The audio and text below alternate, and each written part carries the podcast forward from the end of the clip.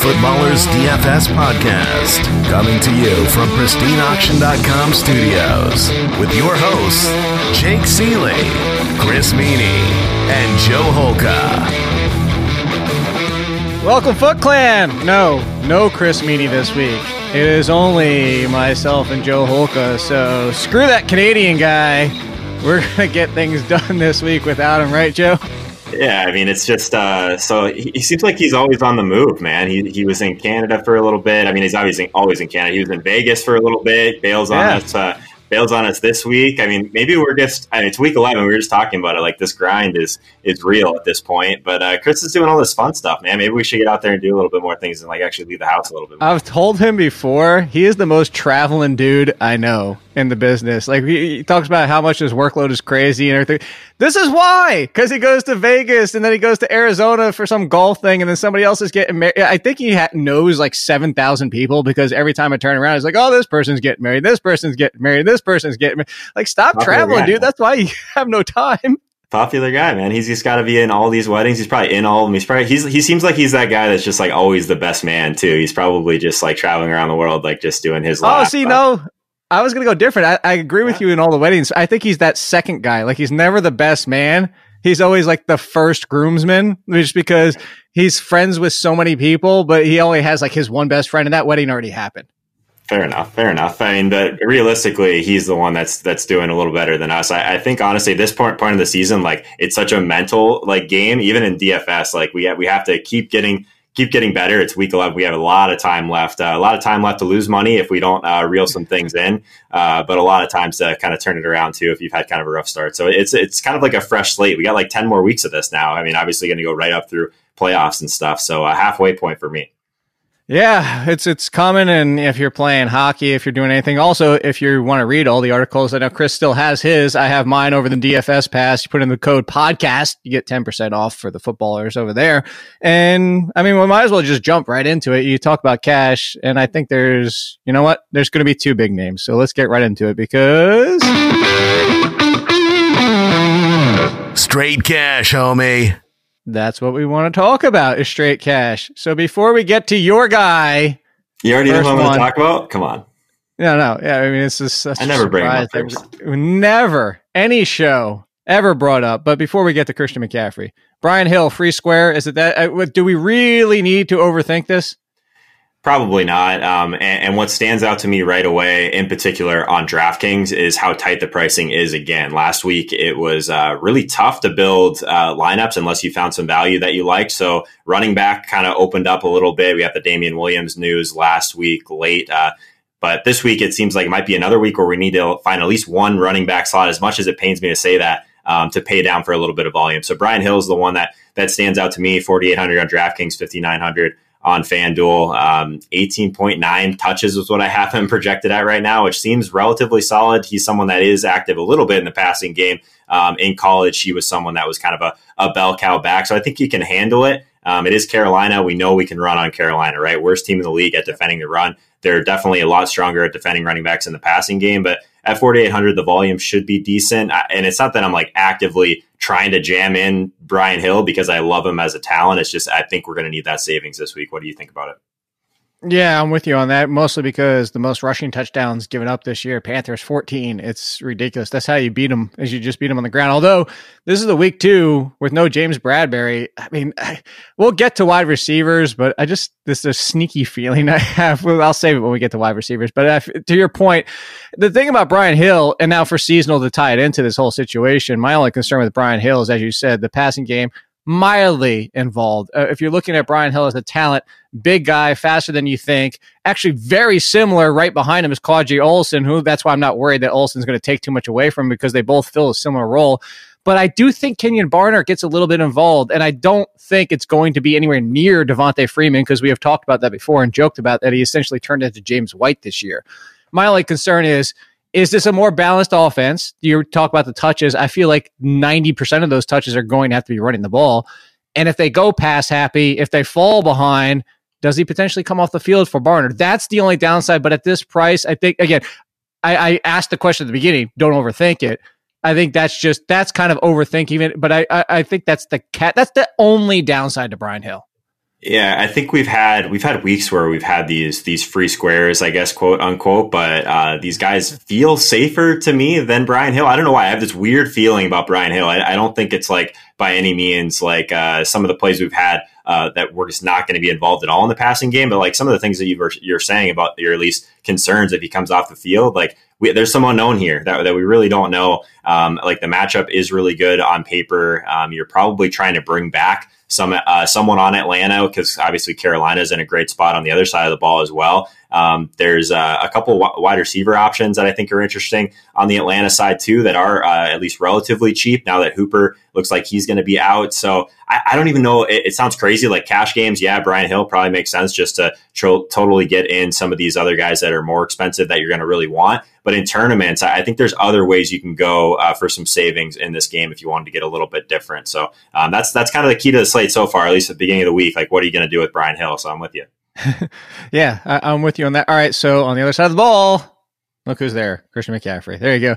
It, look, I will say this: if you did, and it wasn't a huge savings, you brought up the point. But if you did pull off of him for Dalvin Cook last week, you might have done a lot better than some people. Only because it wasn't a bad game for Christian McCaffrey, but those savings, especially if you did what I did and dropped back way back and got uh, and I'm not even gonna, I'm not here to gloat. This is not what it's because in our three man contest, I still finished last. I'm just saying there was an opportunity last week because the price had become so high and restrictive.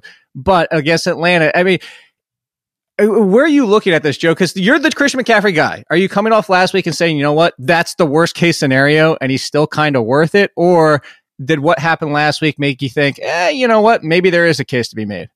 It's a slate by slate thing. So like last week, it was uh, it definitely made some sense if you liked your bill. If you're trying to get up to someone like Michael Thomas, like Godwin was a guy that we really liked that kind of hit his floor, even though he um, saw some decent usage. Like to get those guys in, it was really hard to play Christian McCaffrey. So a lot of people paid down for Saquon, got burned. Um, Dalvin Cook, thankfully, was on Monday or uh, Sunday Night Football, I believe, last week. So he wasn't on the main slate at least. So we didn't have to worry about that. I feel like every time Dalvin Cook's not on the main slate, he just goes completely nuts. And then uh, we catch his like his Mattison and and all these like uh, Abdullah touches uh, when he's on the main slate. So hopefully that doesn't happen again this week. But yeah, Christian McCaffrey at 10-5 again this week. Like what price would he have to be at home against Atlanta? Like if you take out like that, we are kind of like trying to find value on this slate. Like what would he have to be for you to just like take him completely off your board? Like I think he's still got to be in there, right? Thirty points as a floor. Like sign me up for that. Yeah, I, I kind of think that's what you're looking at is the fact that you know, what was it, twenty nine point one or something. I'm, um, I was trying to pull it up on DraftKings last week. So if that's the worst case, eh, but of course you're going to look at it, it's a little bit about two and a half times, almost three times value And how much are you going to complain about two and a half, three times value? I think the only difference was, you know, this is so I, I'll ask you this more as a roster construction question because the best lineup I had on DraftKings was around 200 points. I pulled off McCaffrey. Now it was down to Le'Veon Bell, who only had 16.8. But the difference is because I was able to smash at basically Lamar Jackson and then Tate, Kirk, who were both savings at the same time but then have the wide receiver upside, have it with Lamar Jackson, have it at tight end. Every basically it got spread out everywhere else, and that was why I was able to hit. Where if I put that lineup together, Christian McCaffrey, I probably miss him. Lamar, well, I do miss him Lamar Jackson by other spots. So I guess that's the bigger question here: is is it that big of a like? It doesn't need to be a roster overhaul if you're not going to pay for Christian McCaffrey because I feel like if you're only doing it for one or two players to kind of answer your question with a question, like I feel like that's where the people make the mistakes. If you're overhauling the entire roster, yes, but if you're only making two swaps, it almost doesn't seem to make sense. Yeah, like that that's the thing. Like roster construction is going to be different every week and you really need to try and walk through like what are you giving up in order to get up to Christian McCaffrey at 10-5. Like last week there was uh, I guess worse plays at running back in my opinion um, than we've had in quite some time. Like we had some question marks with Kamara and his his usage. I mean, he still kind of caught his floor, caught nine balls I think in that game. So um, the, these guys in, in the mid range, like Chubb, Mack, like uh, Derrick Henry, these guys that go completely ham. Like, so if you ended up on one of those guys instead of like the Christian McCaffrey roster construction, obviously you did fine. I, I would, I guess, uh, implore people to not get too caught up in this wide receiver upside that happens because like the they're always going to have more of an upside than these running backs typically, and uh, the floor is definitely much lower in my opinion. So like last week we had all these guys that that did extremely well. Tyreek Hill, Michael Thomas, like at the top end. like if you had one of those guys, you feel really good about it because your roster construction probably led you to someone in the mid range. And if you landed on Christian Kirk, like Yahtzee at that point, right? And we did have some options to to pay down for at tight end as well. So like in a slate where like you can get in Christian McCaffrey and you still like some of the cheaper options, I still think that he's he's going to give you the best chance to hit that floor ceiling combo. Like again, Christian McCaffrey could have scored again in this game. Let's not forget he was stopped at the one yard line. Like maybe he was in, maybe he wasn't in. Um, I think still people, if they're going to overthink this one against Atlanta, uh, I, I, think that I have no problem building around him again, unsurprisingly, I guess. All right. So then who else are you looking at here? Because eh, you know what? I'm going to throw one at you. you. You love to hate on this guy, and I love to love on this guy. But there's an opportunity here. Like I didn't love him last week. Eh, well, also there was a different slate, but the fact is, no Matt Breida. Are you? Can I get you in on Tevin Coleman this time? Now, can I get you with Tevin Coleman? his price is pretty nice, man. Sixty one hundred. It is Arizona. All of that. Um, I, am more in on Tevin Coleman now that we know Breida's out and whatnot. Um, so I think that his price is at a spot where on this slate, like so in that range, you're looking at guys like Marlon Mack at sixty four hundred, paying up a little bit for Josh Jacobs, uh, maybe Devin Singletary in that range. I think Coleman is probably the top play out of all those guys. Um, their implied total almost at 29 points against Arizona. There's going to be a ton of plays. Um, again, he's not going to have that ceiling when it comes to um, his usage through the passing game, but I mean, I, I, think the usage here should be should be good for that price. So I, am in on that. They're a pretty large home favorite. Um, I think that that's one that we could we could lean on. Um, do you think that Tevin Coleman's going to be super popular in that range? Like, I think it's going to be hard to get to that mid range at running back, especially um, if we want to pay up for someone like Cook or McCaffrey and then some of these wide receiver plays as well. So, like, I guess I haven't built a roster with Coleman yet. I guess I'll say that. I, will say this: I'm legitimately shocked he's not because Tevin Coleman's had a pretty decent ownership this year in general, and now with no Matt Breida, and what are they doing? They're facing the car. Like I'm shocked. He's now he's inside the top ten by one spot. I don't I don't get it. Like there's a lot of names in front of him, and maybe to your point, I think part of it might be he's getting skewed by DraftKings versus FanDuel because his FanDuel pricing is a lot weaker at 6700. I, I just right. I don't see how you don't plug him in for that. So maybe that's why when you combine both sites. But I mean, right immediately in front of him for 1800 more is one of your favorite picks is Leonard Fournette because of volume. But I mean, you're going to tell me Leonard Fournette versus Tevin Coleman. They're both very similar in the fact that if you're going to give me 20 touches, we know the majority of them are going to be rushing, not even passing that much. Why would you? I just, I don't get it. Why would you go Leonard Fournette against Indianapolis over Tevin Coleman against Arizona with an $1,800 savings? surprisingly, I'm I'm with you here. Like uh, Lenny's someone that I've had, I've, I've, had a lot of uh, this year. Obviously, 7900. I, am actually I have a lot of pace concerns in this game. Like I, I, don't see them just like coming out and slinging the ball around with uh, Nick Foles in his first game back. Like both these teams play at an extremely slow pace. Like the team total is really low. They're on the road. Um, Indy's been the second best team in the entire league at defending running backs in the passing game. So yeah, like this doesn't seem like the ceiling game for for Fournette, which probably means this is the game where he gets three touchdowns finally. Um, so I don't know. I, I, think the volume should be there. Um, I have no issues with Leonard Fournette at seventy nine hundred, but like you said, like that's a a tougher price tag to get to on this slate when we do have um, some guys like for significantly cheaper for not much less of a I guess an expectation on the ground. Like Tevin Coleman, four touch or four uh, targets in each of the last two games as well. Uh, not as much work on the ground, but now that Breida's out, like um, I'm, I'm more in on Coleman than I've ever been. Are you happy? Yeah, I am. I'm a little bit happy. I'm smiling inside and outside, as people can see. All right, here's a question for you. Here's one.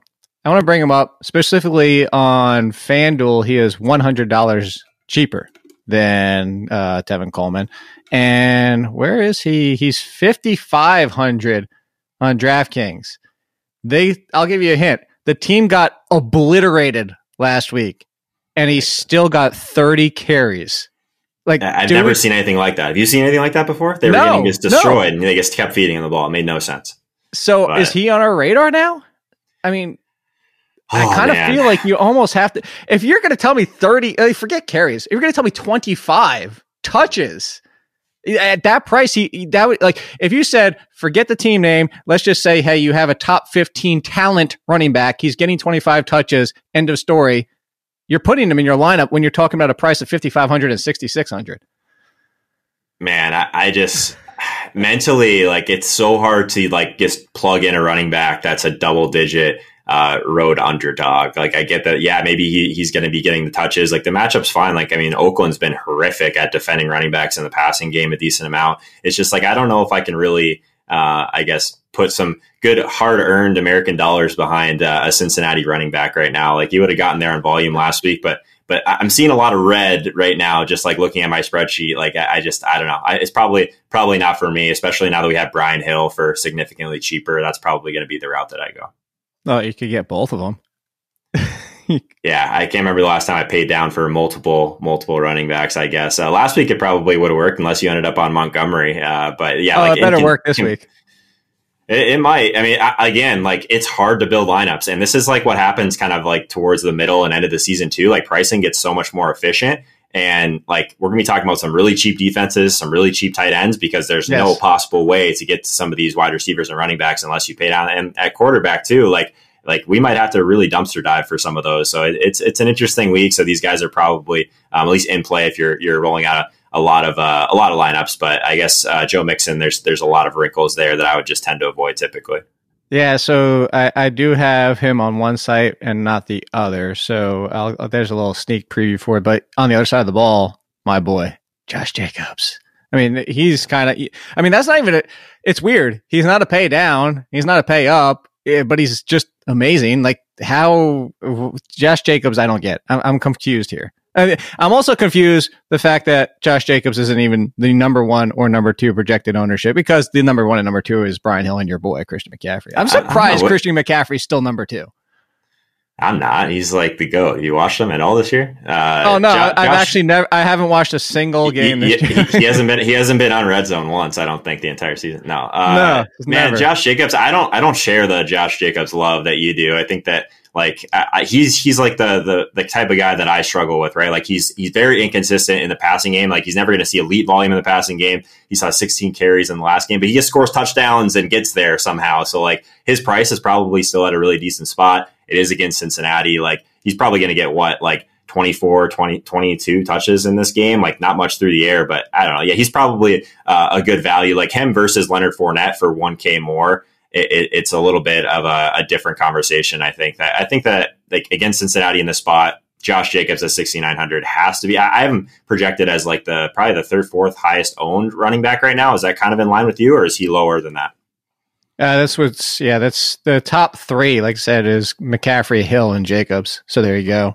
Uh, actually, right behind Jacobs is Dalvin Cook, who might as well bring up. I mean, he, I've got him on one side, but not on the other. Uh, Dalvin Cook is I, I think on FanDuel is really easy. You're getting a $1,900 savings to drop down to him from Christian McCaffrey. And I love Christian McCaffrey. You love, he was, we know you love Christian McCaffrey, but 1900, you kind of almost have to, don't you? Yeah, I like Dalvin Cook a lot. Um, if it ends up bearing me again with uh, the kind of other usage of these other random, and like not even just like Mattison and Abdullah, but like this Irv Irv Johnson, like these tight end like dump offs, like it's like so tilting. But uh, 154.8 total yards per game over the last four. Um, that's a pretty elite number for, as far as yards from scrimmage. Um, in, in comparison, Christian McCaffrey all the way down at 129, so significantly less yardage that we're getting from Dalvin Cook. He's he seems like, and I heard someone else mention this earlier in the week, like Dalvin Cook to me is almost like the the everything we want to see from Kamara or what we remember from Kamara is he's like bouncing off of all these touches or all these uh, these tackles and breaking these massive plays. So if you end up underweight on the game where he just goes completely nuclear with those bigger plays, like you're really behind, especially if you're you're paying up at some of the other positions. So I, I love Dalvin Cook at 8,900 in comparison to some of the wide receivers that have been priced up a lot. Um, I, I'd be shocked if I didn't have a significant share of Dalvin this week, even in not a great matchup against Denver, but they are at home. Yeah, well, that's the one way you do beat Denver is running the ball. So, and we've seen with no Adam Thielen on top of things. All right, so you anybody else? Are you ready to move to wide receiver? I think that's good for for cash games. I think that's pretty. I think we covered most of the guys up top that I was looking at. All right, so let's talk about actually. Wait, uh, nah, that's that's about everybody. I was going to bring up okay. Le'Veon Bell, but we're done with Le'Veon Bell at this point, aren't we? Yeah, we're I done trying. So. I, it definitely not in cash games for me. It's just like too much variance, I think, and just I don't know. I, I think that every time you play him, he just never feels great, right? I think there's other options. It doesn't, and hey, you know what? It's we'll talk about the Redskins defense in a little bit, but yeah, wide wide receiver. Now, this is what I was saying is it, he's a great play in general. He's Julio Jones. There's one game every single year. This feels to me, hey, this is nothing more than just a gut feeling. And like this, sometimes your gut's right. And we watch football enough, we analyze football enough that sometimes there's maybe some subconscious reason behind me that I can't put my finger on. But with no James Bradberry, this just kind of feels like one of those 150 yard, two touchdown, 200 yards, two touch. This feels like the Julio Jones bananas game. Julio, I have like such a love hate relationship with this guy. Like I actually do. I mean, comparison, like the price for him right now in comparison to Michael Thomas. Michael Thomas is 9K on FanDuel. He's 9,900 on DraftKings. You get Julio Jones for 7,500 on DK, 78 on FanDuel. That, that's a huge amount of savings. Um, I'm not sure that the upside is is too much different. Um, like you said, like Julio has these just absolutely crazy games a couple times a year. I think you'll go broke chasing that just because if you pay up for those games where he doesn't get in the end zone, which seems to happen quite frequently for for Julio, uh, yeah, I think that like I think he'll go. I don't know if he'll go under own just because this game's going to be super popular. Um, I prefer, I think, almost every other Atlanta piece just because they're cheaper. But that could just mean that Julio just buries me, and I have like whether I have Ridley, Gage, like one of those guys. Uh, uh, yeah, maybe Julio ends up being a little bit of leverage off of Hill as well. So I, I don't hate the call. I don't think he's a cash play um, by any means. But oh, I uh, if we're just looking, really, you're, you're playing Julio in cash this week?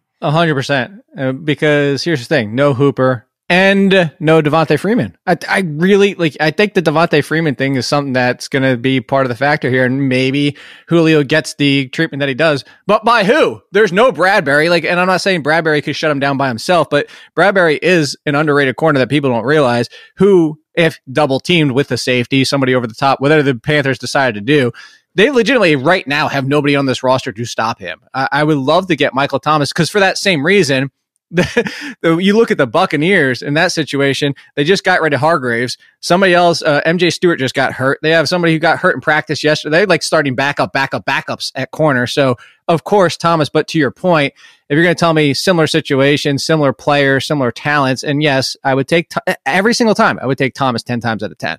But for this price difference, in this situation, I don't see how he doesn't get double digit targets unless they somehow end up 14 nothing in the first quarter, which I mean, you could say that about a lot of wide receivers. I mean, it, it's, hard to really poke holes in Julio this week. I mean, he's third on the slate in yards per route run, uh, something that I'm weighing pretty heavily. Uh, his weighted opportunity rating, he's top five in that. Like, I don't know. The price seems like so in comparison. John Brown, 6,400 on DraftKings. Julio is only 1,100. Go from John Brown to Julio. I don't know, man. I, am in on that. I'm warming to the idea. Like, I guess I didn't realize how big the price difference was between him and Michael Crazy. Thomas. Like that. That that's that's going to be a big, big uh, amount of money that can help you. Uh, not even talk. Not even that. Let's talk about. And it's not a huge gap, but Hopkins, both Bucks receivers, a Cooper. Uh, he's behind a lot of guys for being yeah. Julio Jones. He just hasn't had the touchdowns this year, right? And that's like what draw. Like, Doesn't there's a couple things. Year? Well, there's a couple things that really drive the pricing, right? It's it's points that are scored and touchdowns are pretty heavy, but also ownership. And people don't click on Julio in, in, comparison to some of these other guys as much because he he hasn't had that explosion game yet. But yeah, I mean it's it's coming. You know, at some point it's going to happen this year, and it hasn't happened yet. So uh, I, I hope he's in your week. fan. I hope he's I hope he's in your FanDuel lineup because you're, you're I guess uh, you're making me uh, rethink my team right now. So yeah, I'm, oh, in, he, I'm in on Julio. He is in both lineups. He is in both lineups. You got you got me in on Julio and Coleman already. Coleman? Like this, this, this week is going to be an absolute disaster. Hey, if it was DraftKings last week, no, it'd be absolute amazing for you. So you should be happy. If it was FanDuel two weeks ago, you'd also be happy on FanDuel. So it just depends. Maybe I can get them both together this week. All right. So I gave my top one, my most favorite one. Who's your most favoritist? My most favoritist ever wide receiver on the slate. Man, it's it's so tough because like you want to say Michael Thomas. He's you 9K. Do. He's against Tampa Bay, like massive pass funnel, like everything that you would look at or care about at wide receivers. I won't even list them off because everything I care about, he's like at least top three in all of these. Um, and I think that, there's going to be some narrative because like they didn't even throw a touchdown pass last week. Like I, I think that people are getting smarter. They're just like, oh, uh, New Orleans failed last week. Like time to jump back on New Orleans. So um, I actually like that they priced them where they did because I think it's a much tougher decision. If Michael Thomas was any, to uh, yeah, that's what I mean. But like, yeah, so like that's the thing. Like I think if he was anywhere near these other guys, Michael Thomas would be 25% owned again. This now it, it makes it, you have to make the decision. So uh, Michael Thomas is the guy that in theory that you really want to try and get to. Uh, but it, it's going to be tough. I, I, don't know if I have a guy um, at the top end um, outside of those two, but if we move down a little bit, I think this is the DJ Moore game. 5,900 just seems way too cheap on the other side of that Atlanta side. I think he's one of my favorite plays in this game. Um, I, I, like the idea of the Carolina stack and then bringing it back with one piece of Atlanta. That's kind of what I'm on so far. Um, but DJ Moore just seems like he he's kind of primed to have that huge game at some point. Like 5,900 top 10 weight opportunity against this team that can't defend short passes. Like I, am really in on DJ Moore on DraftKings in particular at 5,900 on um, this game environment. Like I, I think that's going to be by far the the highest pace and just like most popular game probably on the slate, Atlanta and and Carolina. So I think DJ Moore, if I had to like kind of plant my flag one spot for Week 11, he'd be the guy. He's number two projected ownership. You want to guess who number one is? Uh, at wide receiver, it's got to be Michael Thomas, right? Are people? It, I, I guess, it is. is. Yeah, it's got to be. They're people are just going to jam this guy in.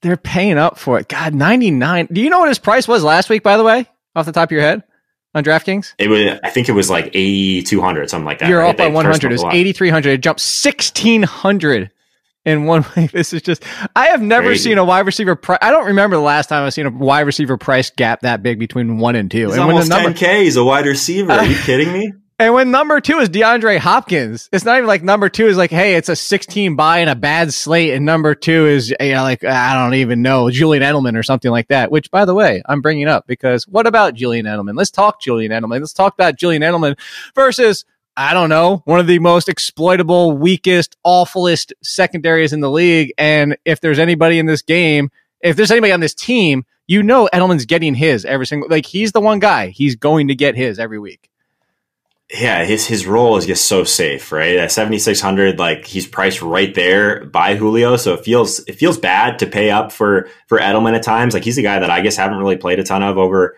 um, the last little while, just because he seems like he's always priced around this range, and then there's just uh, higher ceiling options in that range if you did get do get up there. His yards per route run is significantly lower than some of these other guys we've talked about. But like you said, like against Philly, like th- this might be the spot where Julian Edelman ends up being the play, especially on DraftKings. So I got no issues with that. I guess like there's so many guys we're talking about, we're not gonna be able to play all these guys. There's no chance you're gonna be able to fit like these guys into lineups. Oh, I'm playing all of them. It sounds like you're sounds like you're paying down a running back. So we're gonna be on the opposite. One of us is gonna be rich. One of us is gonna be really poor after this. Why does it have to? Why can't we just both celebrate? Well, I got to signal no, no, it's never going to be anywhere in between. There's no way. one, never, one, of us is going to get buried. It's the no, it's the no Will chance. Fuller of the world. It's either you smash or you come up goose egg. All right. So where else are you looking at wide receiver? Because I got a few more, but I'm kind of interested. I, I kind of have led a little bit more than you have on that Aspect. Oh, I, th- I, think that there's if, if, we're talking purely cash games, like th- those are the guys. I, I, think if, if you're kind of on the train of we need to pay up, like that we already talked about all those guys. Um, uh, do you have any interest in Deebo for San Francisco? Uh, I think that especially if uh, we do end up getting Emmanuel Sanders out, I, I know we're we're still kind of waiting on that final news. But Deebo is someone that I think has a lot of talent. Like he, we kind of he had his coming out partying a little bit. He's 4K, so like I'm I'm trying to like find some guys at, at a cheaper range. I think Deebo Samuel uh, I mentioned Gage before. He's under 4K on DraftKings as well. Like those are the guys that I think could be potential punts in cash games. But but do you have anyone like on the cheaper side of things that you've been kind of leaning towards at wide receiver? I'm kind of struggling this week on on the cheaper guys. Oh well, you're leaving one out, of course. God, revenge game. Jamison Crowder. Eh. No, oh but God. I mean, Jamison. No, legitimately, Jamison Crowder is Julian Edelman. I mean, he is. He's just he just plays for the Jets with Sam Darnold, which that could go up belly any given week. So I think if you're going down that far, I'll give you I'll give you two. Since actually, you know what? I'll give you three. How about that? I'll give you Jamison Crowder. I like that. It has nothing to do with the revenge game. I would just like Jamison Crowder in this opportunity against this defense in general, period. And he's the only one that's been consistently targeted by Sam Darnold. The second one, we talk about consistent targets. I can't call it consistent because it's only one game, but Brandon Allen is at least going to throw Courtland Sutton the ball a lot. And for all intents and purposes, we've talked about Noah Fant before. We'll probably talk about when we get to tight end. He's essentially their number two. So it's not even DaeSean Hamilton or Tim Patrick or whoever because that's Brandon Allen is what he's doing so far. Apparently he hates DaeSean Hamilton just like the coach because he had one game with a bad drop, whatever. I, I, uh, can you tell him better on that one? And then the third, this one I really like, like the way that Dak Prescott's playing and the attention that Amari Cooper might get this week. Also, any given week, it just kind of feels like Amari Cooper, are you 100%? Are you ever 100%? But he's going to get the Slay treatment and the number twos against Detroit this year. I just love the number twos. And if you're going to give me Michael Gallup at what 6,700 and on FanDuel and DraftKings, he's down by 6,500. I know he gets a little bit of ding on DraftKings because of the volume, but I also feel like at, if you're talking about this price range, you're talking about the $6,000 guys. I just, I really like number twos against Detroit. Yeah, that's an interesting one. I hadn't considered him because he feels a little bit overpriced. But yeah, if they end up taking Amari away, maybe he ends up being a decent play in this game. Like, uh, do you think Detroit's going to be able to keep up on the other side? I think that this game could have some pace to it. I have some interest in Detroit and Dallas in that game. I'm just not really sure the exact direction that I want to go yet. I, I think that Crowder at 5,700, like, again, I just think he's a little bit overpriced as well. So like the mid range doesn't look great to me at wide receiver. Like at that point, I'm probably just going to jam in the Carolina guys, whether it's Curtis Samuel or DJ Moore. Like those are the guys that I prefer in that range. Like maybe Terry McLaurin at lower ownership, which we'll, I'm sure we'll talk about at um, at the tournament side of things. Yeah. But yeah, I, I, don't hate Gallup, like Gallup's a guy that like I I, I like uh, his profile like on most weeks anyway. It seems like he's been priced up to a spot where he's a little bit out of reach for me. But Courtland Sutton's an interesting one at six K. Like I, I, think that of the guys you mentioned, he'd be my he'd be my favorite. Um, third highest weighted opportunity on the slate. Like he is like basically performing like an absolute alpha this season, but just doesn't have much quarterback play behind him. Like that team total is so low. That's like the thing that you'll probably get uh, will lead you to uh, significantly lower ownership for sure. Uh, but yeah, I don't know. I think that there's one guy on Denver outside of outside of my boy Noah Fant. Uh, Courtland Sutton's fine. All right, so then let me pull back and go to two different things. Back to your Deebo Samuel question. So there's two, and I want to bring up somebody we didn't talk about. And I know he's not cash, but well, I guess I'll save it for tournament. I'm going to ask you about Kenyan Drake tournament sneak preview. Spoiler alert. Uh, so oh God. to go oh back God. to Deebo, I'll ask you this because this is kind of the Chris isn't here to do the argument, so you might have to do the argument because he's the one that always says if it's chalk, it's not always a bad thing. I find myself kind of talking myself out of Deebo, And I, if people follow me, and, I, am not saying this to be, I told you so. I'm saying this because it's coming from a fan. I'm one of the biggest fans of De- Deebo Samuel. In my pre-draft write-up, I said I love everything about the guy. You could go back and look. I said I love everything about the guy except for the fact that I asked him a question at the combine, and he said I don't know. That's a good question. Like, how do you say I don't know? Like, just come Give up with something. something. I, you know what the question I asked him? I said, "What's his most underrated?" It makes me like him even more. I said, "What's his most underrated skill?" And he said, I don't know. So they didn't have an answer. Yeah, wow. didn't have an answer. So I say that, but I feel like as the number one, asked to be the number one on a team that I guess against the Cardinals last time, they didn't go run heavy, but this is a run heavy team, which I just kind of feel myself talking out of De- Deebo Samuel. God, man, I think for me it's just the price though. He's 4K. Like he's so he's so cheap in comparison to like what we need on this slate is someone that's like super solid down there, and he seems like the guy that um, makes the most sense based on the matchup and all of that. Um, so I, I, like Deebo quite a bit. I, I, think you're barking up the wrong tree if, if you want me to try and play the side of let's just play the highest owned wide receiver on the slate because he's a lock. Like that's not how I play DFS. Like if you guys, um, the weeks where I've had uh, or I've struggled this year is just talking myself out of some of the best plays at wide receiver. But if it was to go the other way in a tournament, I do think that there's value in fading some of these uh, these wide receivers that have a larger range of outcomes and, and, do kind of get up there in ownership. So what's Deebo at right now as far as his projected ownership? I didn't expect him to be like super popular, but I guess it does make sense. So not surprisingly, Deebo Samuel is third right behind Michael Thomas and DJ Moore. So I feel like if we get the official, yeah, if you get the official Emmanuel Sanders is out, he might be number one. Yeah, I could see it. That, that's kind of probably what people are waiting for because, again, there's just not a lot of uh, enticing value on the slate. So I want to ask you about number four. You didn't bring him up. Uh, we didn't really touch on it too much, but it is that same game we talked about before with the Saints. And that's Mike Evans and Chris Godwin. We've been playing this game the entire year. Like, oh my God, which one do I pick?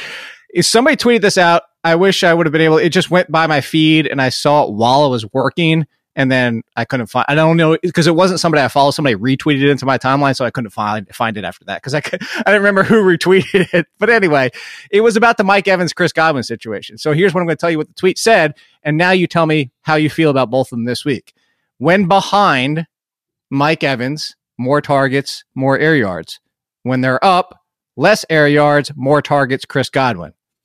So now, interesting. This game Does that make you feel like Mike Evans because they should essentially be behind? I don't know. I guess it's like you. Basically, I'm not kidding. You, I, like I don't have a strong feel for these guys. Like I don't think anyone does. If anyone's telling you that they know exactly when it's the Mike Evans game and exactly when it's the the Godwin game, I'm sure they're broke because like there's it's really hard to do uh, to really pick between the two. So that it, it has me like at least uh, nervous to play either of them right now because again we have these other guys like Julio at the same range. Like uh, I think I would prefer the safety with going to something like that because it, hasn't been just like one guy gets there and the other guy has like a pretty decent game. Like even I guess last week, like Godwin still got his like 13, 14 points on DraftKings, but like it's been like one guy goes off, the other guy does nothing. And that scares me for these price tags. Uh, I, I, don't know. Uh, I think that like what you said makes sense, but Mike Evans is always the guy that I have the hardest time clicking just because he's the higher aDOT guy. Like New Orleans is a team that um, they've been pretty decent against the pass this year. Like they do pressure. So anytime a team's going to pressure a lot, it has me a little bit more nervous about the guy that's going to be running down the field a little bit further. So I think if I if gun to my head, it, it's still Godwin for me, but that's just going to come off as like the safest answer ever. But that's how I feel. Yeah, the funny thing is their prices dropped on both sites and Evans' price dropped twice as much on both sides, surprisingly enough. Godwin's dropped by 100, Evans dropped by two, and then on FanDuel, or no, yeah, FanDuel dropped by two, and then Evans dropped by four. it's like the same thing yeah, on both. The, Arizona, Arizona effect, I guess. That'll do it. Uh, I guess so. All right. So, because you asked me my cheap guys, you brought up Deebo Samuel. Is there anybody else that we haven't brought up that you're kind of looking at, or would you mess around with anybody from Jacksonville with Nick Foles back? Yeah, like I said, I'm a little bit nervous about the pace in that game, and just like uh, I don't see them coming out with with Foles and just like slinging the ball around. I get like both these teams like want to slow it down ideally and kind of establish the run a little bit. So um, yeah, I'm, I'm not. I think both, all those guys like there is a potential ceiling for all of them. I guess think good luck trying to trying to choose. 6200 is a lot for a guy in, in a high or a lower volume offense. But I mean, one thing about Foles, he's not scared to throw downfield. So I think all these guys are probably okay in tournaments. But if we're just talking cash games, I don't think they're in play. Um, on the value side, it, for me, I think it's Gage and Deebo as of now. What about John Brown? I mean, briefly touched on 6,400. Yeah, no, I mean, the matchup's great, right? Against Miami, 60, 6,400 is so, an aggressive on. price tag. I don't want to interrupt you on this, but is no, it? I want to hear your take no, no, no. You said something. I'm to say, I'm going to ask you a question. Is it? The Miami's Dolphin, the, Mi- the Miami's Dolphins, the Miami Dolphins defense, the last two weeks has played surprisingly well. Now, it's not the Steelers, it's not the Patriots, it's not a shutdown, but is it? Is it as good as we think it is, or is this just like a two week run potentially by the Dolphins? Yeah, I think anytime you're trying to look at a really small sample of a defense is playing well over the last couple weeks, it can get you into trouble. We have a much larger sample of them being terrible. So, uh, yeah, I, I, think 6,400 for John Brown. Like, this is a team that you can beat deep. I like that. I, I have more concerns about Josh Allen um, than John Brown, but um, yeah, I mean, he's he's like right there. Like, if you're kind of trying to choose between John Brown and Courtland Sutton, I, I think it's probably John Brown for me in, in that price range. I, I don't know if. Uh, I'll get there because at that point, probably just paying down for DJ Moore for uh, about 500 less on DraftKings. Uh, That's basically the, the same price on so fan, well FanDuel he's 5900 John Brown. Yeah. So I think on FanDuel he makes way more sense uh, to me. But that that's a really cheap price tag for John Brown against Miami on FanDuel. So I might be in on that one. All right, let me throw a couple quick names and we'll get to tight ends and quarterbacks. Didn't bring these guys up, even though it's cash. Your boy, the other Brown, the Marquise Brown snaps slightly go up, still not quite to where we want. I mean, it's fifty percent, less than 50%. I mean, I see you kind of, eh, I feel like, is he still tournament only? I think he is. Yeah, it just his his price like against Houston now it makes some sense, but they're a team that defends a deep pass very well. Um, so yeah, I mean yards per route run, Marquise Brown is just smashing. He's like not playing as many snaps as we would like, but like he seems like what a guy that's still going to carry like seven, like four four point seven really over the last four games that's real. That's extremely high for anyone listening. Like that's very high. Like the best Um, like yeah, the, for anybody listening, to, so you don't have to go looking. Uh, you might not even have access because that's usually a premium stat out there. But the the good, like the really good ones, are usually like 2.3, 2.4, and let alone to get it like to three to get to four. I mean, that's insane. I that does that's a crazy number.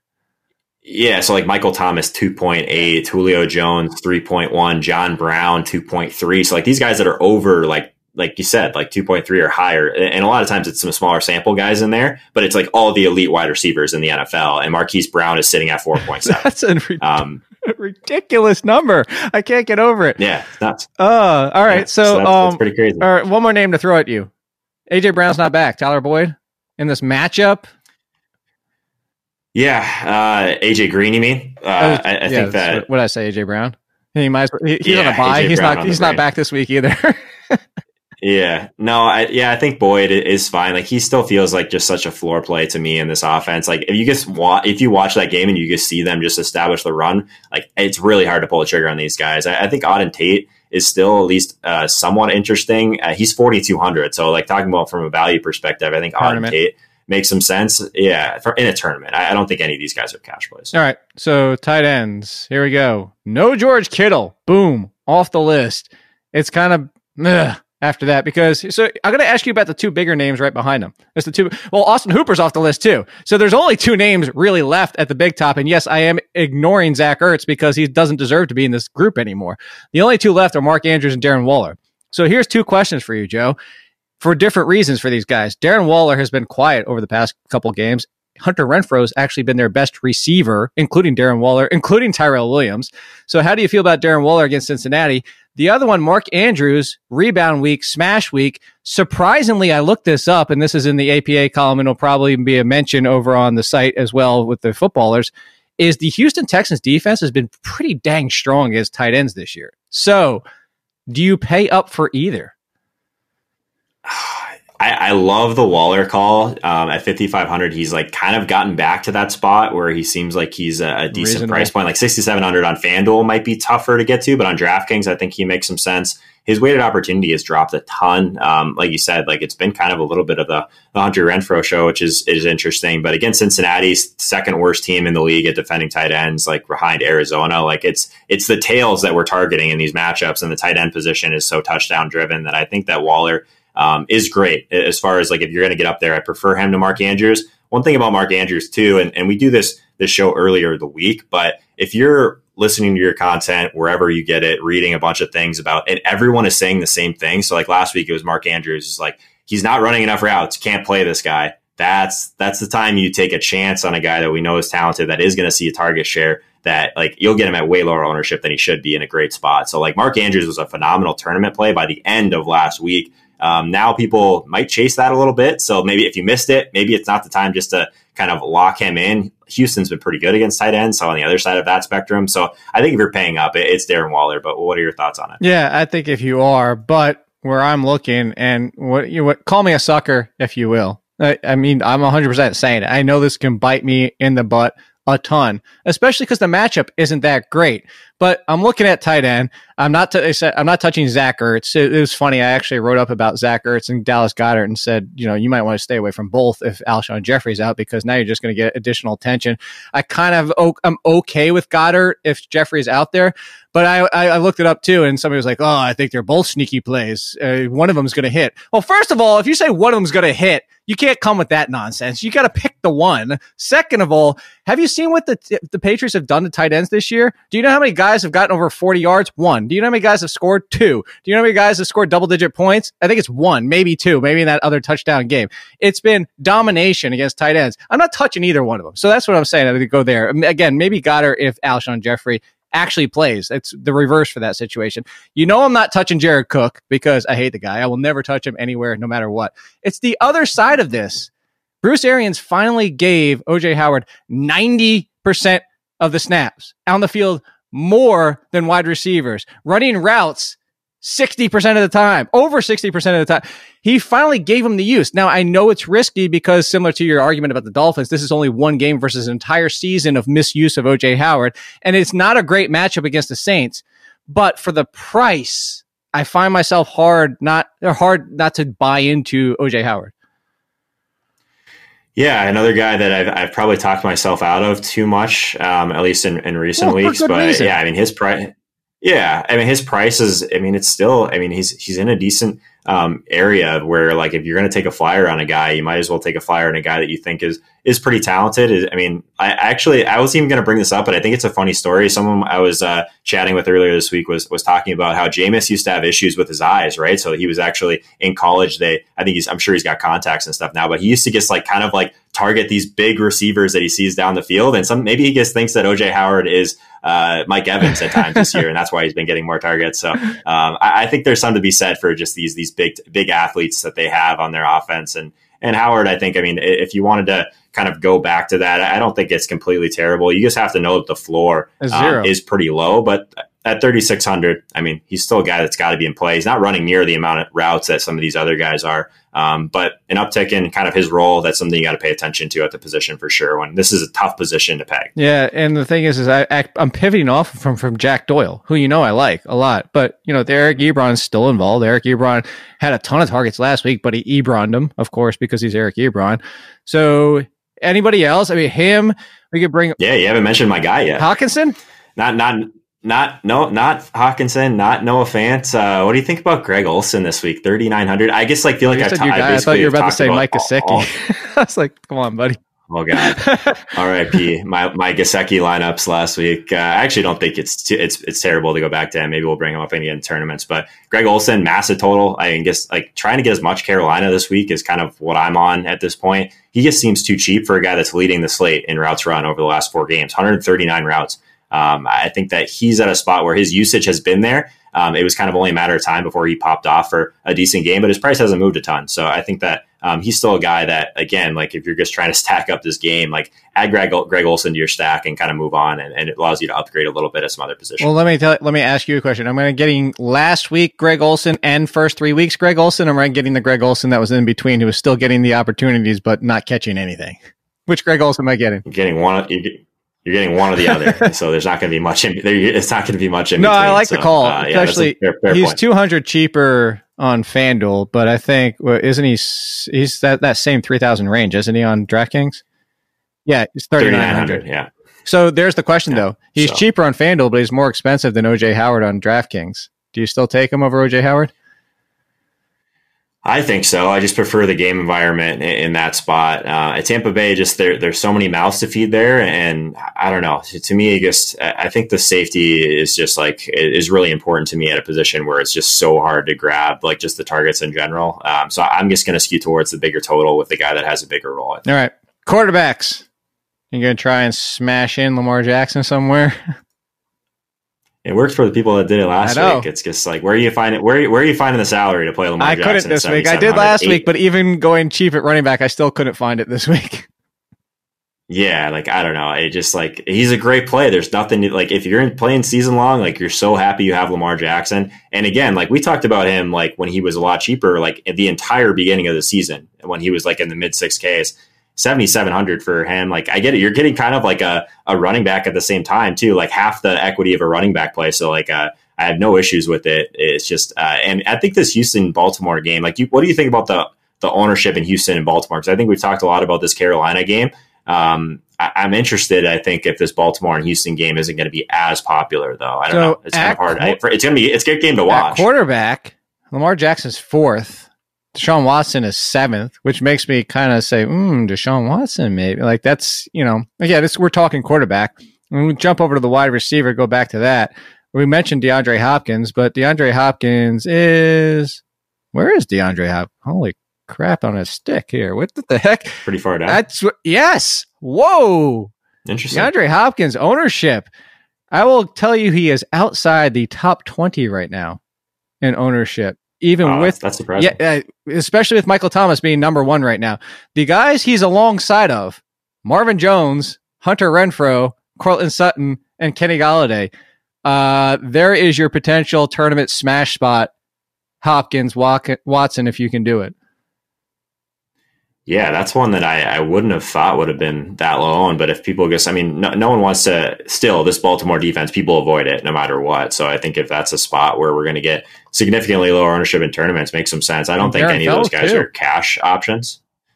Yeah, what have you been doing with the, with the the tight end situation there? It's something that I've been Nothing. kind of avoiding. Yeah, I just yeah, like I mean, you can't do you can't you can't pull the trigger on it, but it's, it's no. But if you want the trio up that stack, he's thirty eight hundred and fifty one hundred for the ownership percent. Like I, I, I think there's still better plays to answer your question.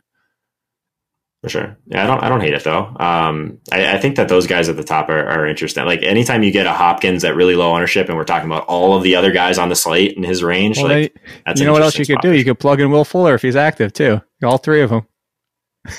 Is he gonna be back? What do we What do we know about Will he's, Fuller? Because I got to change. He's still 50-50 as of right now. oh, you got to change your lineup. Do I roll? Do I, do I roll the dice in our three man? Just get Will uh, Fuller back in there. Can you put Will Fuller at all three wide receiver spots? Is that possible? I I would win all the money if that was the case. uh, quarterback. Here's here's one I'll give you, and this is like a sneak. Uh, like I don't mind telling you this. He's in my quarterback on almost every single one of my lineups, and he's in the top five. But I don't mind it. I'm going Dak Prescott. Like I just I understand he had those two down games, but if you look at his play for the majority of the season, if you're not getting up to Lamar Jackson, and then for the price, I just brought it up and you talk about it, he's still just a hundred dollars cheaper than Deshaun Watson. But I like him more in cash than I like Deshaun Watson. But I will go Deshaun Watson in tournaments over Dak Prescott because of the one hundred dollar price difference. Yeah, I mean, I have no issues with Dak. He's someone that, like this year in particular, has been throwing deeper, which I really like. Uh, mass, uh, pretty decent total even on the road. Uh, do you get nervous about these? These, uh, I don't know. I, I, guess I can't get too nervous about it. Without, with if Stafford doesn't play, like, do you think there's going to be enough back and forth to really have Dak hit value. And you, you mentioned that Amari's probably going to get the Slay treatment. So, like, who would you pair with them as well? Gallup. I guess that's my problem. Back Gallup yeah. all day long, get the savings and get the piece. And I actually am not that concerned because Jeff Driskel, people don't. Jeff Driskel is just Josh Allen. Oh, I actually like Jeff Driskel quite a bit. Actually, uh, so I'm not even trying to downplay. You know who the most popular quarterback is? It's not Jeff Driskel. Should be obvious. Mm, it's got to be uh, Kyle Allen by a wide margin. Yeah, it's got to be. I mean, he's a great, he's a great play. And we've talked about everyone on his team. Like the quarterback at that point has to be at least in play. Yeah, right? we're bringing them all uh, up. I mean, you kind of have to. Anybody else? I think he's popular because of the savings too, though, right? Because Kyle Allen's forty seven hundred on DraftKings. That does a lot. Sorry, that's Brandon Allen. Uh, 5300 still a really nice price tag for him um, so i think that that's probably it's not as nice at jeff driskel at 4600 i'm kind of in on jeff driskel actually this guy runs a bit like that's what i'm saying he's uh, josh uh, allen matchup against dallas like high tempo. Like I, I actually, I, am interested in, in, him. Like I, I saw him projected for like 18 or so rushing yards. Like he's he's kind of like the little bit of the the Ryan Fitzpatrick type play to where like if it goes terribly wrong, like you're going to look really dumb. But uh, like last week, even like in, in a game where he only threw one touchdown, he still no, got like so almost. To your points. point about Ryan Fitzpatrick, I'm going to bring up something that DeAngelo Williams said on the show that I do with him is when you're the backup quarterback, you don't care because you're playing with house money. So to your point, even if it goes belly up, you could just be the Blake Bortles, like who he's just going to keep throwing it. He's not going to stop. He's not going to be like he's got good yeah, weapons. Man. Yeah, Jeff Driskel. I think that's part of it too. Slate like, breaker. There's, there's, the weapons that you have there. Like it, they they're not going to. I mean, they can help him not fail. I guess is what you're saying. And so I, I think that um, like, am I going anywhere near Golladay, Marvin Jones, those guys? Like, probably not. But I, I think that Driskel at 4,600 just opens up so much on the slate. Like, he's so much cheaper than any of these other guys we've talked about at the position. Dris- Even last Driskel, week, he was Golladay, Hockenson stack. Do it. Yeah. Change it, changing my lineup again. Now I gotta get Driskel in. Thanks, thanks for doing that. Defenses. People are gonna have no idea what my lineup is now, though, because I've said that. Well, no, that's why we do it at the end of the show. So. By the way, Chris isn't here, and I finally remembered to do defenses before the end. That's it. There you go, Chris. yeah, yeah. I think he remind he reminds you of it. Like every yeah. Do you want to uh, without even looking? Well, you can't look at it because I'm looking at it, and you're looking at all your spreadsheets. Uh, do you want to guess who the projected highest owned defense is? Oh, let's see. San Francisco's got to be up no. there. I'm going to say San Francisco. Really? goes way uh, down. People are legitimately scared really? of the Arizona Cardinals now. That makes no sense to me. Um, I don't know. I guess I'm kind of I'm stumped on that one. I, I was going to say I was, I was, actually pretty locked into them for um, higher ownership. Are people just going to jam in the Patriots for 5K? No one's got nope, salary. Nobody's got the Patriots. Uh, Patriots are actually higher. they are higher owned than the 49ers as of right now. That's crazy. That's crazy. No, I'm, I'm stumped. the Oakland it? Raiders. Again, yeah, really? Oakland Raiders against Cincy. Yeah, people just think Cincy's terrible. and but so you just sense. said it. They don't pressure. You though. just said it. They think, and this is also one of the things where you know, are we overrating a defense on match? This is the reverse of the Tyler Eifert against the Arizona Cardinals. Is like, how far do you take a matchup where the Oakland Raiders aren't among the top five? Even they're not at the high adjusted sack rate. Yes, the offensive line is miserable, but as we just saw at the same time, like you know, they might just run the ball seven thousand times. Yeah, like the Raiders are like never a team that I'm really on because they, they don't pressure at all. They're like, uh, I mean, Sports Info Solutions, they have some awesome pressure data over there as well. Uh, they, are just like always either middle of the pack or below average in pressure rate. Like these games, like, I don't know. I, I think that, yeah, if you're just targeting a really poor offensive line, that makes some sense. Uh, I don't know. I'm not so much on uh, that train this week, though. I, I don't really love a, a ton adjusted of sack rate.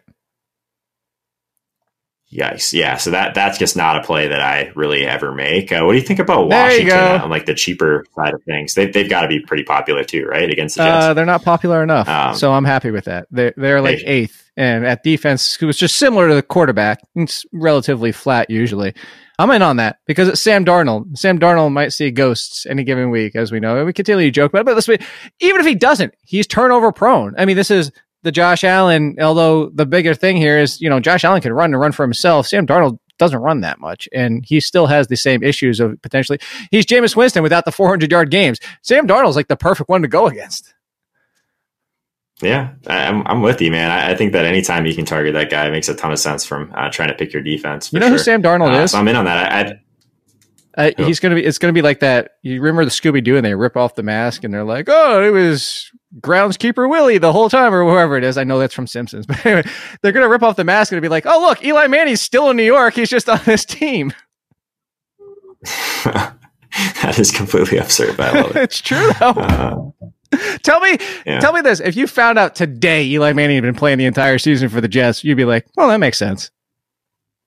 Oh yeah, okay. Yeah, I guess exactly. I can see that He just take, takes his mask off. It's, oh god, uh, yeah. No one, no one would be surprised. Did I you roll out? Here's what I think is the funniest one of all of them.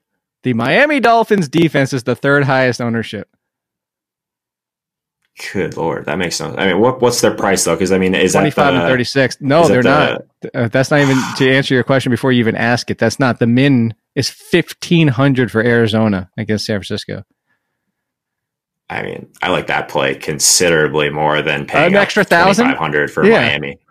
Yeah, I mean, Arizona. At least we know they're going to pressure. I mean, at that point, like they're a team that, like, again, let's not forget, like they played San Francisco pretty well last time these two teams played. Like there is some injuries for San Francisco. Um, yeah, I, I'm I have no issues actually with paying all the way down for Arizona at fifteen hundred. Like this is a slate where that can go a long way. Um, I think we've mentioned that probably a hundred times on this podcast, but you guys will understand as soon as when you start building lineups that you just can't make these teams that you're picturing in your head right now. So that's a spot where no. And do you know what defense is six hundred dollars cheaper that I would still risk just at this? I I know there's no, but I'm just six hundred dollars cheaper. I just roll out the Bengals against the Raiders. I'm not touching a defense for just because I don't know. I don't understand. I want somebody. I wish we had somebody to come on the show and be like, "This is why I'm playing the Dolphins." I don't understand that ownership. Like there was a couple last week too where I was just like, that makes no sense to me. But that's that's one that's uh, a don't fall into that trap, people. Please don't. Let's talk tournaments. Let's get to it and let's actually see. You down with GPP? Would you Would you touch them in tournament? I don't think so. Not, Not with the third highest ownership. Not for me. Yeah, there's no way. I don't. I think that that's a that's a really tough sell All right, for me. Running back tournament or anybody that we haven't brought. I, oh, I told you I was going to bring him up. I'll do it first.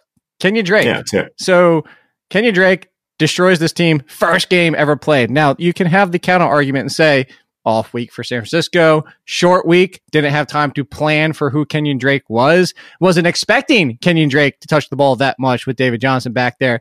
Now going into this game for his price is still very low the 49ers have been more vulnerable, but they're still not. Is there any way you're heading towards Drake?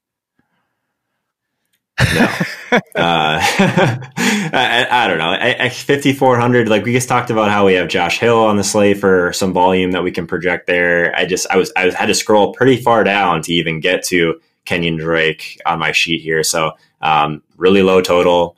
San Francisco, not a defense I'm really just actively targeting. I don't know. Did, did, you like what you saw from Kenyan Drake even last week? Like when DJ was in, I know DJ was really struggling, but uh, Kenyan Drake didn't do a ton last week either, did he? I don't know. I didn't watch that game. It wasn't that great, but I mean, it was better than anything was better than how David Johnson looked, which is sad.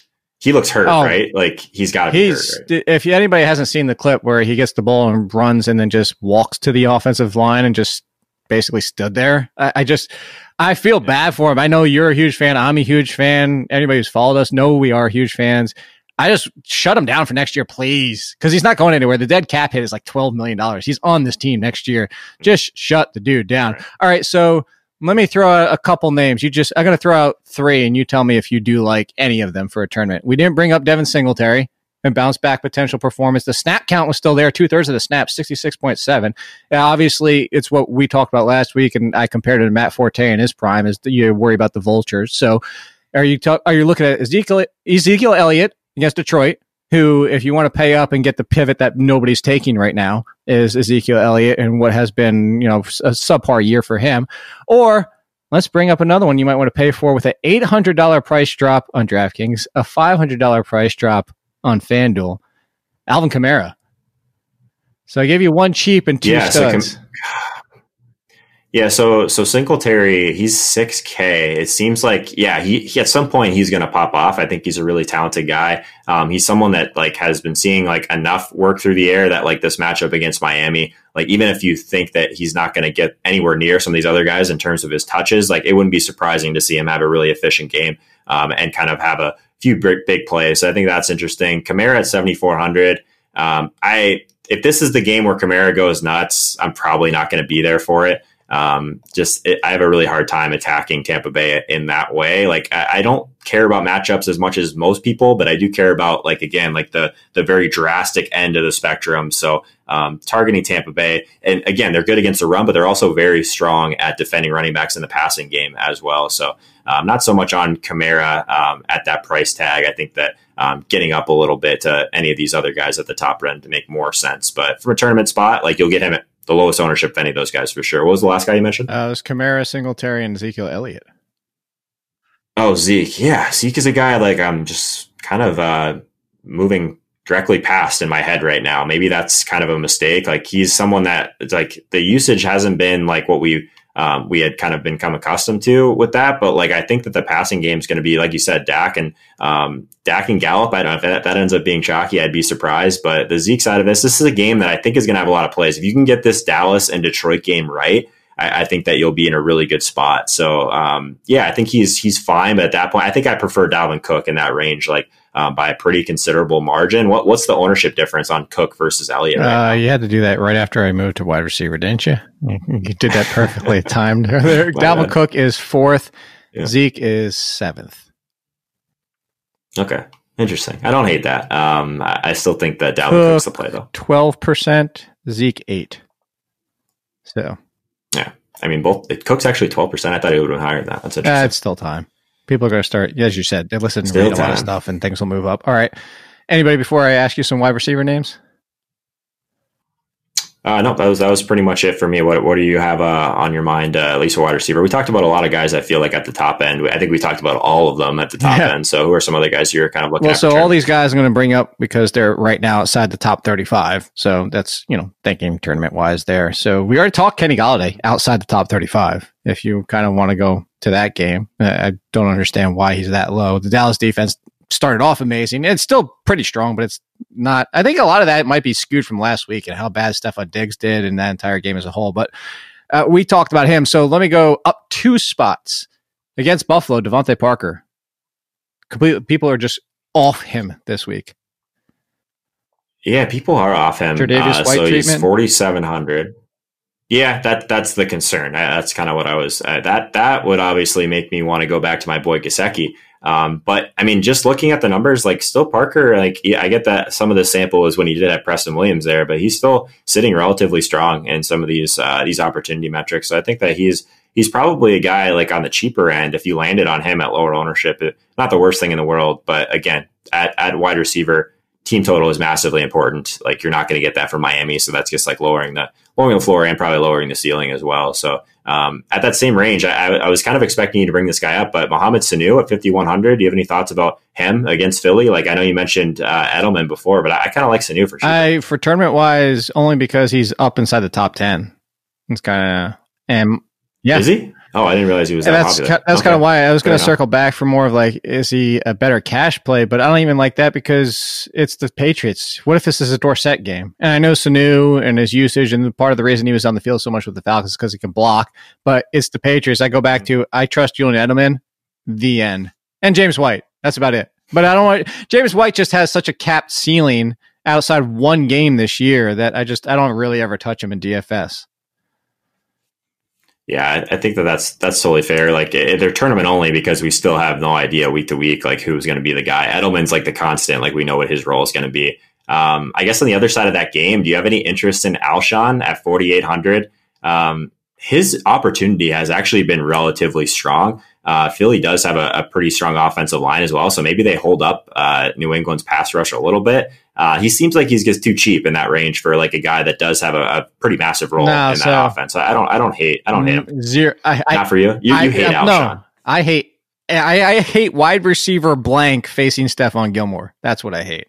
Like I, I know you, Fair. you See, that's that's stuff I don't pay as much attention to as you, because I don't I don't think there's as much value in the wide receiver stuff. But again, the tails. If you think that that's someone that you would just completely avoid, like I'll, I'll kind of defer to well, you. Well, it's Gilmore, one. and also Alshon Jeffery missed practice, so he's not 100. percent Even if he plays, he's not 100. percent And I want eh, Alshon Jeffery 100 percent now. So I, eh, when you say the matchup stuff, I don't go as far as like, oh, Jenkins has been, you know, in the past he's been one of the best corners. He's been playing better of late. I'm not that scared. Uh, Marshon Lattimore, he's kind of in that range where it might make me flip a coin. He's good enough. So I'm, I'm saying I agree with you generally because I think people can get way too caught up on that. But when you're talking about the three or four elites, and I would put White, as we just saw what he did to Odell Beckham with double digit targets and still kept them in check. It wasn't a terrible game for Odell Beckham, but it wasn't a good one. And you talk about Gilmore, who Gilmore is just dominating. Uh, you throw out anybody and good names against him, and he's just shutting people down. And part of it's the defense he plays for too. So that's why. But how about I'll throw two back at you against the 49ers, nobody is owning Christian Kirk and Larry Fitzgerald this weekend. I think Larry Fitzgerald is completely off, period, right? Like we just had his best game and it wasn't even startable in DFS. Yeah, I think if there's one guy on that side of the ball, it's again, it's Christian Kirk. I'm not going, not going to Drake, not going to Fitz. Uh, Christian Kirk's my dude. 5700 again. Like if you're just looking at some of the stuff that really matters, he's if you look past the matchup, he's still a really interesting play. And like after you just had this massive game, he's going to be like what sub five percent owned. Like, can you even like I don't know what he's at right now, but I would be shocked if he's he's very high. So I, I think that's an interesting one. Let me ask you this though, like talking about a bad matchup, let's pivot to another. Yeah, so pivot to a guy that maybe the matchup's fine, but the quarterback situation. So Terry McLaurin at fifty six hundred. Uh, from a tournament perspective, like this guy is is so talented. He's facing the Jets, who just can't defend the deep ball. What do you think about McLaurin 5600 5500 on FanDuel is kind of what I was kind of zoned into. His price on FanDuel is pretty egregious. So 100% with you until projected ownership. 9% eighth on the board. Really? Man, I'm like missing on ownership today. I guess it's early. No, I mean, it's early. He is behind Chris Godwin in front of Julian Edelman, Julio Jones, Sanu, Samuel, Didi, your boy Marquise Brown, Jamison Crowder on the other side of the ball. His projected ownership is almost double Jamison Crowder on the other side of the ball. It's just yeah, that's and, and, I love people know this. I love Dwayne Haskins for 2020 and beyond. Mm-hmm. I thought Terry McLaurin was going to break out in 2020 when they started playing together. I was not expecting this, and I'm happy to see this. I'm a big Terry McLaurin fan too, but Dwayne Haskins is not ready right now, and no fault of his. He's very inexperienced coming from college, but that offensive line is going to do him no favors either. I for if you, I'm a hundred, and I said that I'm a hundred percent with you. If Terry McLaurin was two percent owned, if he was down by the Will Fullers and DeVante Parkers and the Courtland Suttons, and for the price that you're talking about, but you're going to put him inside the top ten? Nope. Yeah, no chance. I, I, was picturing him being much lower owned than that. So um, hopefully that's something that goes down throughout the week. But we need the savings. So I guess uh, I guess I'll kind of uh, defer to the the experts on the ownership when it yeah, comes to that. Crazy. But we'll see. Tight ends. Any tournament plays for you?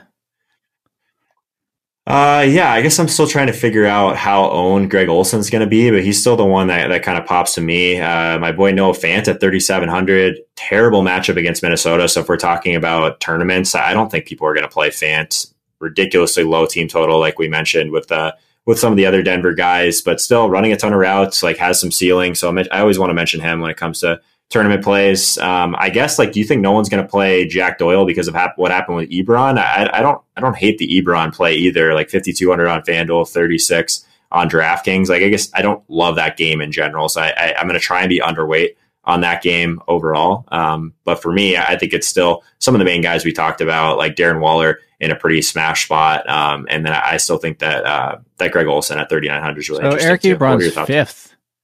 Jack Doyle's way down at 15th. So there you go. Mhm. There's your there's your easy pivot right there.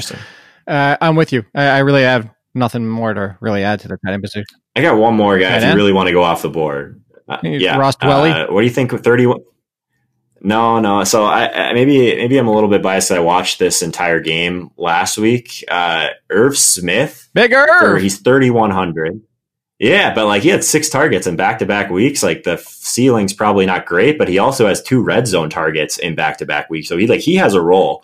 Um, so I think he's interesting. Like played a decent amount of snaps last week too. Like the only reason I brought him up is because he's kind of right in that range with like Ebron, Goedert, Howard in terms of routes Yeah. run. So I actually don't think that Irv, Irv Smith is terrible at 3100. Like he's significantly cheaper than some of these other I'm a, guys. I'm a big fan of bigger. If anybody that knows and selfish promotion here, which I do all the time, but you know, over the athletic, I talk about it in the waiver columns because when Adam Thielen went down, I said he could essentially do what we were talking about with Noah Fant and George Kittle and all these tight ends has become the number two receiver because that's really what he is. He's not that great of a blocker. He's in that Evan Engram type of mold and all that type of stuff. So I'm with you. I don't I don't mind the bigger of call. Any quarterbacks before we talk stacks? Yeah, who haven't we touched? I? I think that again. We, we talked. A, no, not for me. Not even Tom against Brady. Philly? Uh, not even with like a zero almost ownership? He's too expensive, man. That's he's, why. he's sixty two hundred. I guess yeah. In tournaments, if you if you hit on the right stack with Tom Brady, it could work out. Um, I, I probably right be behind him. What it. about I, I think Ryan? that it like. Ugh, I don't know. Like I, I think that those are two guys that I never play. So you, you would probably have a better take when it comes to Brady and Ryan. Like these guys just these guys don't, don't they don't run. Like there's just I think the ceiling is there if they hit their 300 and three touchdowns, but if they don't, you're completely buried. And in a smaller field tournament that I'm playing, I don't take those type of chances. I guess if I'm going to take a chance, it's going to be for an extremely cheap Hey. guy that will run a Is little this bit. is this So, smaller uh, size Jeff tournaments Driskel, or is this Kyle DFS Allen. for the rest of us, Joe? Come on, the rest of us. DFS, but DFS for the rest of us. If you want to cheer for Tom Brady, knock yourself if out. you're playing in the multi hundred thousand dollar, not hundred thousand, hundred thousand entries with all the rest of the people, not Tom Brady. I'll throw a Matt Ryan, Julio Jones stack together. You know that, That's fair. Very and fair. Calvin Ridley. Yeah, Nobody I mean, wants Calvin Ridley either. I got Chip. so many questions. He's just in seasonal. Like, how do you have Calvin Ridley as the number two as as a number two wide receiver? Like, who else is Matt Ryan throwing the ball to if they're throwing in this game? I don't even like Calvin Ridley, but I, I think he's a really good buy low this week if people want to um, go that route. I mean, he's significant. If you have a, a team where you can't get to Julio and maybe you, you don't have uh, Hill, like he's an interesting pivot. All right, so I'll give you one more. Who's behind Ryan Finley and Jacoby Brissett and Jimmy Garoppolo in the same game? Kyler Murray, you're all over that for one percent ownership, aren't you? I love Kyler, but uh, this is a really tough spot to get there. But in tournaments, yeah, I mean, this is someone that um, I, I probably have a little bit of blinders for this kid, but I do think that he, anytime you get him at super low ownership, he's he has that ceiling potential to just break the slate. Like he could kind of approach some of these other guys we're mentioning, um, like Deshaun Watson, like Dak, for um, a lot lower ownership, and you get a nice price discount with him too. Like uh, there's really only a couple guys on the slate that you can kind of uh, put in the same category um, when he's using his legs. So yeah, I like Kyler a decent amount. I haven't really considered him, but I think he's fine for All right, tournaments. so let's wrap things up. Some stack attack and lineups since we have no Chris. Stack Attack. Stack attack. Oh wait, but guess what, Chris? You're not here. We're doing it without you. DFS Battle Royale. Because I do have a mini stack in my DFS battle royale, uh, and I will go first. I, I think it's kind of obvious. That's why my two stacks, if I'm going towards them, is Dallas and Atlanta. That's where I'm going for stacks. Okay, fair enough. Yeah, I think you, give give me your team first. I want you to go first because I like to leverage off of your team if there's one spot that I'm still trying to Uh, fill so, in. uh, all right, you ready? So Dak at quarterback. Uh, I am. I don't think you're going to have a lot of this. I, I this might be the first one. If you tell me when I'm done, I'm curious if you own one single player from this team. So actually, you might. Uh, we'll see. Dak Prescott, Brian Hill, Joe Mixon. Let's see, I- I'm waiting for that face. Julio Jones, Courtland Sutton, Michael Gallup, OJ Howard, Dalvin Cook, and the Redskins defense. I own two players from your That's- lineup. that's more than I in my spot, but actually, probably not the probably not the ones you're you're thinking even. So Can I guess? um, like the call with with Dak. Sutton it. Redskins. No, but I did consider Sutton very heavily. I went uh, a slightly different route, but I did play the Redskins, so that's one Brian of them. Uh, I'll give you one more guess on the last one. Nope, didn't play All right. Brian Hill. That's got to be. Go ahead. All right, so Kyle, my stack: Kyle Allen, Christian McCaffrey, DJ Moore, and Greg Ooh. Olsen. Like it. Going to bring it back with your boy Julio. Uh, so I'm like big time stacking up that Carolina game this week. Um, but um, at the running back position, like I said, Christian McCaffrey. Uh, I'm gonna I'm gonna play Tevin Coleman this week in my lineup, and if I it goes terribly wrong, I'm gonna You know what the best you. part is? Uh, right now, as of right now, I don't. Oh my god, I got a cramp. Hold on. So, anyone that missed that just now, because I'm sure we're going to edit that part out, uh, Jake literally got out of his chair because he got a hamstring cramp as I mentioned the name Tevin Coleman. So if that's not a reason to to stay on this guy this week, I, I don't know what else is. But but uh, yeah, I am going to go Fournette um, as well. He seems like too cheap on FanDuel in particular, 7,200. So I like that. Um, Terry McLaurin at wide receiver. So I actually, as far as the correlation goes, playing McLaurin and Washington defense probably wasn't the best, but I like the idea of McLaurin at 5,500 on FanDuel. It seems like extremely cheap um, for him. I think if you wanted to try and get up to Sutton, you could make a few things work in this team for sure. Um, but I like the I like the Julio bring back. You talked me into that one a little bit, so maybe that's one that I'll end up on um, at the when all is said and done. But that main Carolina game stack is something that I really wanted to prioritize this week. right. I, I love the fact that as of right now, you have Tevin Coleman and I don't. It might change by Sunday, but it's not Awesome. the best. And so is a hamstring cramp. Oh, you know what? Before we get out of here, by the way, podcast 10% off. Get you into DFS Pass at Joe Holka, at Jake Ciely. No, at not at Jake Ciely, at Olin Kid. I don't even know what I'm talking about. That hamstring cramp has got me all screwed up. I did want to bring, we didn't mention this guy at all. And you just made me think of it with Terry McLaurin. In a tournament, you, Derrius Guice, first game back. I, I, I got to assume you can't touch that, right? No Okay. chance. And if anyone wants to see me shake their head, definitely check that out on YouTube. I might leave in the hamstring pull on YouTube. If I do, uh, that's that's where that's where you'll How find it. How sad is that? Doing a podcast, a hamstring pull. I like you is a cramp. I'll put it in slow. I'll put it in slow mo and everything. Oh, this I, this is going to be gold. It is gold. To make sure you're following both of us. Chris Meaney too at Chris Meaney. He'll be back next week after his excursions and adventures and whatever the heck. I don't know. I, don't know what he does. He just does way too many things. But as I said a million times, at Joe Holka on Instagram as well. At Olin Kid on Instagram as well. Hopefully you do well in week 11, better than I do with my hamstring. Goodbye, everybody. Good lord.